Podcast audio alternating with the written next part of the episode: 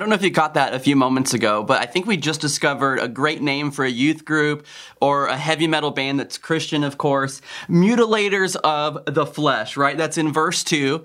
And you think, wow, this is going to get Old Testament exciting until you realize, like I realized, that verse 3 puts mutilators of the flesh into context and we're talking about circumcision. We thought we could escape it being in the New Testament, away from the Old Testament, away from the Old Covenant, and yet it's still being covered here. And in the words of Jolene Carter, how do you talk about something like this except just by talking about it? And we'll get there in just a moment. But in verse 1, we had this miniature message, this sermonette that I just have to share. And I'm going to read verse 1 again. It says, Further, my brothers and sisters, rejoice in the Lord.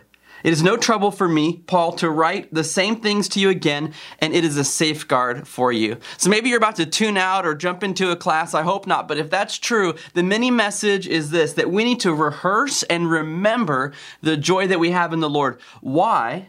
Because Paul says it will be a safeguard for us. And so, so many of us want to know that new thing, that secret thing, that next level thing. But what Paul's instructing the church at Philippi and is also instructing our Jesus community that's here in DC and spread out throughout the whole country is this that rejoicing in the Lord, remembering, reapplying, rehearsing the truths that we've known not just seeking for new things, but putting into practice, walking in obedience to what we've already learned, actually works as a safeguard for us, actually works as a defense for us. And I just had to share that miniature message, but don't worry, we're circling right back to circumcision. Let me read verses 2 and 3 and give us a full picture of why this this kind of local concern leads to a global principle. Why it actually matters to you while you're studying um, at home, maybe you're off campus here in DC, and you're wondering, why are we talking about circumcision and Paul and these guys that lived thousands of years ago? It's going to become very practical very quickly. Verse 2 Watch out for those dogs, those evil doers, those mutilators of the flesh Verse 3 For it is we who are the circumcision, we who serve God by his Spirit, who boast in Christ Jesus, and who put no confidence in the flesh. Here's what's going on here there was a group of people that lived adjacent, or maybe even some had infiltrated this Jesus community at Philippi. And, and they're wanting Gentiles, adults, men, to now be circumcised so that they could live into the way of God, but retaining some of that Old Testament, Old Covenant holiness or identity. And, and I love Paul's strong language here. It's not that he hasn't had his coffee or even that he's in prison, but he's calling these people dogs. He's calling them mutilators of the flesh. Why? Because Jesus has completely transformed the understanding of God through his arrival through his life, through his death, and through his resurrection. What used to be considered peak holiness or of peak significance or importance is not anymore. And people are having a hard time grappling with that in and around Philippi. And then we get to the real kind of crux of the issue and what Jesus is trying to correct, what Jesus is trying to bring life to as people are stuck applying old principles and old ways. He's saying, We are the circumcision, we who serve God by his Spirit, who boast in Christ Jesus, who put no confidence in the flesh. Well, that's not a great t shirt, right? Like, we are the circumcision, join Chi Alpha or join this church. But he's basically saying that circumcision in the Old Testament, Old Covenant, was a physical sign, a demarcation for some reason that these were God's people and that they were set apart. And now Paul is making the argument that we have that same spirit, we have that same relationship as being set apart, as being marked for something good by God, not because of something that happens to men in their flesh in this religious community, but instead to all believers, men and women, because of where they place their trust. Because of where they place their identity. That's why there's a visceral image that maybe you wanted to get out of your mind where he says, like, we're the circumcision. he's saying it's not that there's no more uh, an idea of holiness or there's not a path to holiness. He's just saying that the path looks different. And he's saying that it has to do with putting our confidence in Jesus, boasting only about Jesus, not relying on our flesh. Well, why does this matter to you? Because as you try to love your parents in what seems like an extended time at home, you cannot do so in your flesh. As you've met and connected with your life group, maybe there's that one person who's man talks a lot and takes the attention and they tend to be the hero of their story. Maybe you don't have that person and that's you. That's okay. We love you. We're here for you. But you can't navigate that relationship well in your own strength in the flesh. Maybe you're struggling with a habit or an addiction that's destructive, and you've tried time and again to give it up, to quit cold turkey, to get accountability, to seek therapy. But here's the reality those things might be helpful steps on your recovery journey, on the path to freedom, but you cannot do it in the strength of your flesh. Maybe you're trying to figure out what it looks like to live for Jesus when in person learning returns. How will you stand out? How will you live in the world but not of the world, in your classes, in the dorm and mini-mester, off campus, outside of the gates at Georgetown. Well, the reality is you cannot do it in your own strength by the flesh. Maybe there's a relationship that's been stressful or full of tension. Maybe it has to do with faith and maybe it doesn't. But God is nudging you through the kind of disposition of the Holy Spirit in you to, to to talk about reconciliation, to navigate truth and repentance and restoration. You cannot do that in and of yourself. And what's interesting is that Paul's also going to make the case in a few verses that it's not just the hard things that we cannot do in our own strength, it's also the big things. The God sized dreams that he's placed in your heart and mind, those cannot be accomplished in your own strength. In fact, my pastor Mark says it like this that if our dreams could be accomplished in our own strength, then they aren't big enough, and that our God isn't as big as we claim him to be. But I love that Paul isn't giving us a set of hoops to jump through. Instead, he's saying that all of our confidence should be in Jesus. And then he goes on in the next few verses to say something that's pretty interesting. This is like the most humble brag passage of scripture ever. And I'm not even sure if that's still a term, but he says this He says, I have reasons for such confidence. If someone else thinks they have reasons to put confidence in the flesh, I have more. That was 4b going into 5. He says this I was circumcised on the eighth day of the people of Israel, of the tribe of Benjamin, a Hebrew of Hebrews. In regard to the law, I was a Pharisee. As for zeal, I persecuted the church or the way. As for righteousness, based on the law, I'm faultless. So he's saying, I was born on the right side of the tracks. I had the right GPA, the right internships. My family was the right family. My parents were the perfect ideal of what religious parents should look like. I've got it all together. So he's putting up this juxtaposition. He's saying, These dogs, these mutilators of the flesh, are causing you to put your confidence in something that isn't Jesus. And then he's coming around the other side saying, Well, if we were to do that, let me just tell you about the road I've been on. Let me tell you a little bit about my CV, my LinkedIn, my pedigree. And then he says this in verse 7 But whatever were gains to me, I now consider loss for the sake of Christ. Jesus is so big to Paul that his own achievements and key markers of his previous identity look small. Jesus is so big. His grace is so amazing and enveloping. His love is so strong and so much in pursuit of Paul that what used to be a big deal, what used to be important, is no longer so.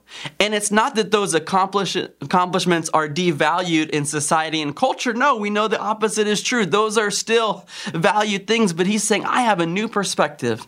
I have a new framework. In fact, the way I'm living now, those things, I consider it a loss for the sake of Christ. And then verse 8 What is more, I consider everything a loss because of the surpassing worth of knowing Christ Jesus my Lord, for whose sake I have lost all things.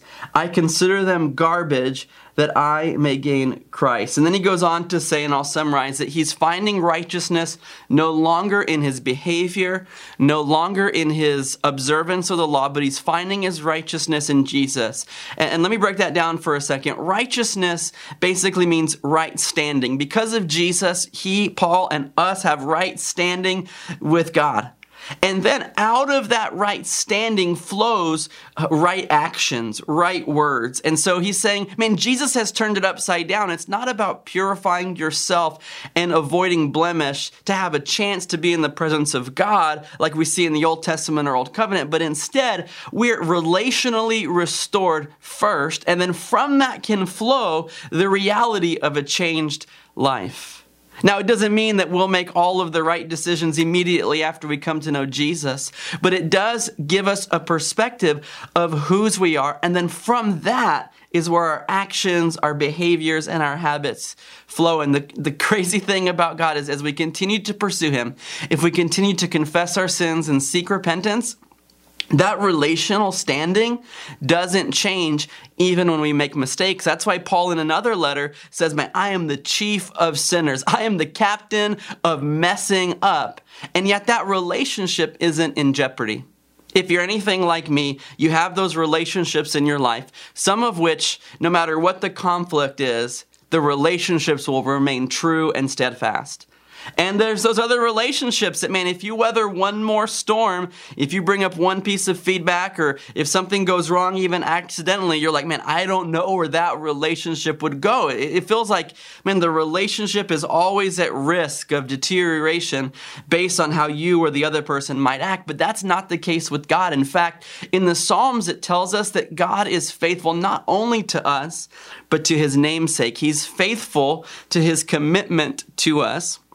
And in the Old Testament, names were a prophetic function of identity. And so it's saying that, man, even if God got tired of us, which he won't, and he doesn't, he's going to remain steadfast and true to his identity, which is to be in covenantal, committed relationship.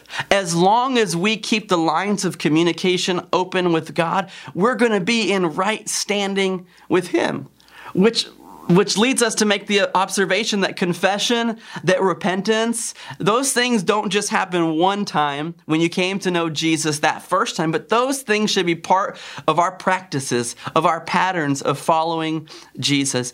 Whenever I get into a space with friends in a ministry context, or maybe in my small group that I attend uh, at my church over Zoom, and it comes to like, hey, let's talk about confessions or lows of the week or areas where we messed up. I mean, if we're in relationship with one another, everybody should be sharing something because we all make mistakes. It's that moment when we falsely believe that we are beyond reproach. And we stop looking critically at the actions of our lives, or we can become uh, in dangerous territory uh, of slipping away, of drifting away from the reality of love in our relationship with God. I'm reading this book from my pastor called Win the Day, and he, he talks about Martin Luther, the reformer, and how he used to spend six hours in confession at a time. Now, I am nowhere near a six hour confession limit. But I also don't think that my life is that much holier than Martin Luther, whose, whose words and prophetic message kind of shaped the Protestant church even today. Now, it's not about being hard on yourself or about being nitpicky. It's not about condemnation, but conviction from the Holy Spirit helps us to see where we're not living in tune with what God says and who God has made us to be. I bring this up almost every semester when the text talks about sin because I think it's so helpful. C.S. Lewis once said, It's not that our desires in this context for sin are too strong. It's not that our desires are too strong. It's just that we're far too easily pleased. Ignatius, right, for all those Georgetown folks, Ignatius spirituality would say that sin is a disordered or disproportionate attachment. Paul is helping us to put all of our eggs in the basket of Jesus. He's not saying that we can live full of lawlessness, but he is saying that we're not living according to earning. It's been said before, but I love thinking about it in this way. The Christian life involves a lot of effort, but it doesn't involve any earning. And that's kind of challenging, right? Because many of you earned a place at your university. Many of you earned an incredible scholarship. Many of you have earned internships and jobs that some people could only dream of. And yet, when we come to talk about Jesus, it's no longer about earning, but it is about effort. It is about being intentional in our mind, in our words, in our deeds to make sure that we're cultivating that relationship with Jesus. It brings us right back to verse 1, the idea of rejoicing, about remembering, rehearsing, putting ourselves through the paces of joy. And that's what allows Paul to say what's really radical at the end of these focus verses. He's basically telling us that it is worthy that, man, being with Jesus it's the surpassing worth of knowing Him. The surpassing worth of knowing Christ Jesus is worth to Paul considering everything else as less important, as non essential. What's really interesting here, what I think is a rare form of leadership in Paul is that he's not saying, hey, there's this group of evildoers, mutilators of the flesh that are trying to get you to do something. Don't do that but do my thing. No, he's saying, don't do that thing, but also you don't need to have my story in order to be close to Jesus. I mean, that's the example of a humble servant. He's not just saying, hey, those are heretics and, and, and folks that are broken out there. He's saying that even if you lived perfectly and had the pedigree I had, it wouldn't be enough it wouldn't be, uh, as valuable as knowing that your faith can be in Jesus and that Jesus establishes our righteousness. So many of us get stru- stuck in a struggle, in a cycle of sin and shame because we are in a position or posture of earning and we feel, man, we keep messing up. We can't keep confessing or asking for forgiveness. What will my life group leader say? What will my friends say or my pastor? What does God think of all these mistakes that we have to remember? The equation begins with our belief in Jesus, and that's where righteousness is a part of our identity.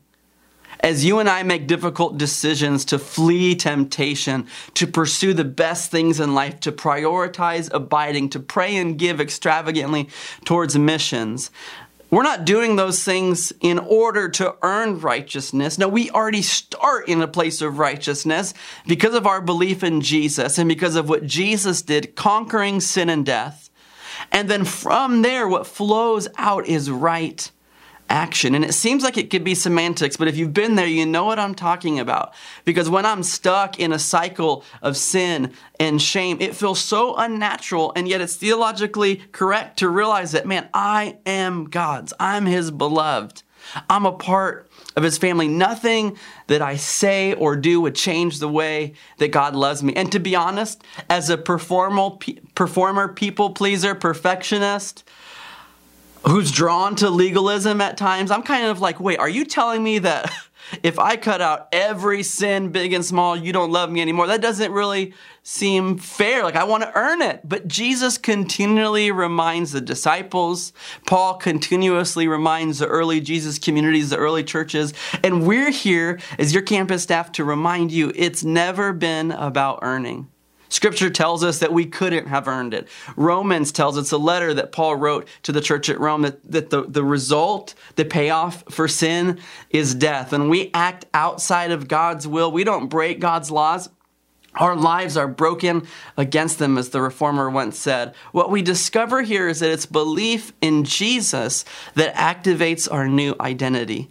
And Paul does a great job of wholesale saying everything else everything that was an accomplishment, some things that he chose, right? Like that he was a zealot, that he pursued being a Pharisee, other things that were his circumstances, maybe some would say destiny, where he was born, who he was born to. He's saying, I count it all as garbage. I count it all. Some translations say dung. I count it all. I count it all as, as terrible in comparison to how great it is to know Jesus. Whenever I read these words of Paul, it makes me question some things about my own life. Am I living so joyously for Jesus that I would discard those accolades and accomplishments because of the surpassing worth of knowing Him? Do I view Jesus and my relationship with Him as an obligation or as an opportunity to experience life the way it was designed to be? Do I see God the Father as someone full of rules and rigidity, or as someone beckoning me to come home to experience, to experience others and to experience Him the way that He designed me to, the way that He designed you to? I think sometimes what I'm missing and when I don't acknowledge the surpassing worth of knowing Jesus, it's either because I haven't rejoiced in Jesus and placed that safeguard from verse 1 in my life, or I haven't let go of the weight in my identity of the achievements and accomplishments. Now, now Paul isn't saying now go be a hobo, don't accomplish anything, but he's saying this that man, the height, the pinnacle of our experience should be the surpassing worth of knowing Jesus. Whether you're a doctor or a politician, whether you're a campus missionary staff or a church pastor, whether you're a barista or a dad, whether you're a son or a daughter, whatever your identity is, calling, family, vocation, Paul is going out on a limb here and is saying all of it should be subservient to what it's like to know Jesus. And then he doesn't ask us to become monks or to live in a monastery or to live a life of asceticism. No. He asks us to then, from that posture, go on doing everything, no longer with the same motivations, but with a renewed perspective on the joy of the Lord. That's why in Colossians 3, it says that we should do all things as working for the Lord, not for others. So it's a life of doing but not where doing equals your identity. It's a life of action, but not one where busyness reigns. It's a life of pursuing change in our own hearts and in the communities around us, not so that we'll finally be worthy, but because we've been operating from the perspective that we are God's and knowing Him is worth it all. As we prepare to worship, I want you to think about this as, as we sing songs, or maybe as you journal or, or connect with someone in the chat box for prayer, is that there should be a joy in knowing the Lord. Maybe ask yourself and ask the Holy Spirit to reveal to you what are those things that are keeping you from taking joy in your faith. And then, once you're grounded in the reality of whose you are in God, that's when you can begin to ask the adventurous question God, who do you want me to serve? Where do you want me to go? Recognizing that it's never been about earning, but that our effort continues to cultivate this incredible love relationship between God and His people.